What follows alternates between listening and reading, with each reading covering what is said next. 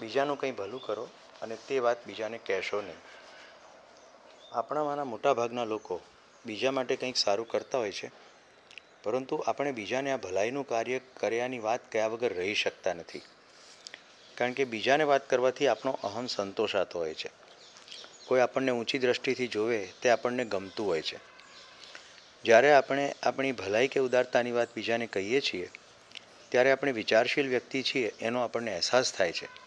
અને એનો અહેસાસ બીજાને કરાવીએ છીએ. આપણે કેટલા સારા છીએ તે આપણને યાદ અપાવીએ છીએ અને બીજાને પણ જણાવીએ છીએ. જ્યારે તમે બીજા માટે કંઈ પણ સારું કરો છો, ત્યારે તમને અંદરથી બહુ સારું લાગે છે. આ હકારાત્મક અને સારું લાગવાની લાગણી તમને થઈ હોય છે. એને બીજાને કહેવાથી ઘનતા ગુમાવી પાતળી થઈ જાય છે, હલકી થઈ જાય છે. એના બદલે આ બાબત તમારા મનમાં રાખવાથી આ સરસ લાગણી તમારામાં પૂરેપૂરી જળવાઈ રહે છે. એ સંપૂર્ણ સાચી વાત છે. કે તમે બીજાને કંઈ પણ આપો, તે આપવાની ખાતર જ આપો.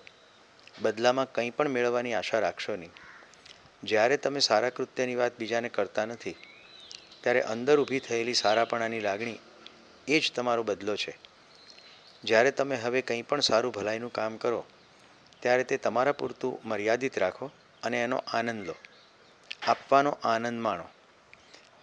Expert comment from Suresh Patel બે મહત્ત્વના શબ્દો છે.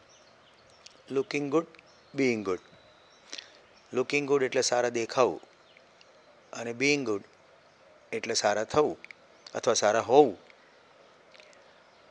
આ બંને પ્રકારની બાબતોમાં સમય, ઊર્જા અને પૈસાનો ખર્ચ છે. જ્યારે આપણી ઊર્જા લુકિંગ ગુડમાં જાય, એટલે કે કશું સારું કર્યું હોય તો બીજાને કહેવામાં, ફોટા પડાવવામાં, ફોટા છપાવવામાં પ્રેસ નોટમાં તો એ બધી જ વસ્તુ આપણી ઊર્જા તો લઈ જ રહે છે, સાથે સાથે લેખક કહે છે એમ, આપણી અંદરની જે લાગણી છે એની ઘનતા ઓછી થઈ જાય છે. તો મુદ્દો એ છે કે જ્યારે કોઈ પણ ભલાઈનું કે સારું કામ કરીએ, એ વખતે જે આનંદ નિષ્પન્ન થાય છે, એ જ એનો બદલો છે. હવે અત્યાર સુધીની જે ટેવો છે એ પ્રમાણે કોઈ પણ સારી બાબતો બીજાને કહીએ, તો ટેવમાંથી મુક્ત કેવી રીતે થવું? તો એનો સીધો, સાદો, સરળ ઉપાય એ છે કે આપણે સારું કરીએ છીએ એના રૂટમાં, એના મૂળમાં જઈએ. આપણું માનવ હોવું એટલે બીજા માટે આપણું હૃદયનું દ્રવવું અને એનું અભિવ્યક્ત થવું એટલે સારું કામ. તો માનવ હોવું એની ઉપર દ્રઢતા થાય તો એની અભિવ્યક્તિ છે એ પોતે જ પૂરતી બાબત છે. ડોક, દીપક ચોપરા કહે છે કે સેલ્ફ રિફરલ ને ઓબ્જેક્ટ રિફરલ એના seven હેપ seven spiritual laws of success નામના પુસ્તકમાં.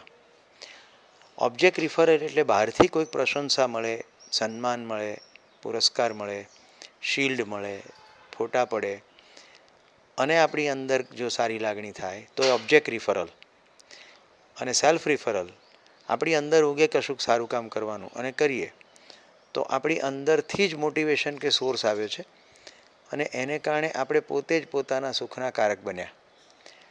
તો આ તો કેટલી મોટી વાત છે. કે આપણે સુખના કારક આપણે પોતે આપણો વિચાર, આપણા કાર્યો હોય.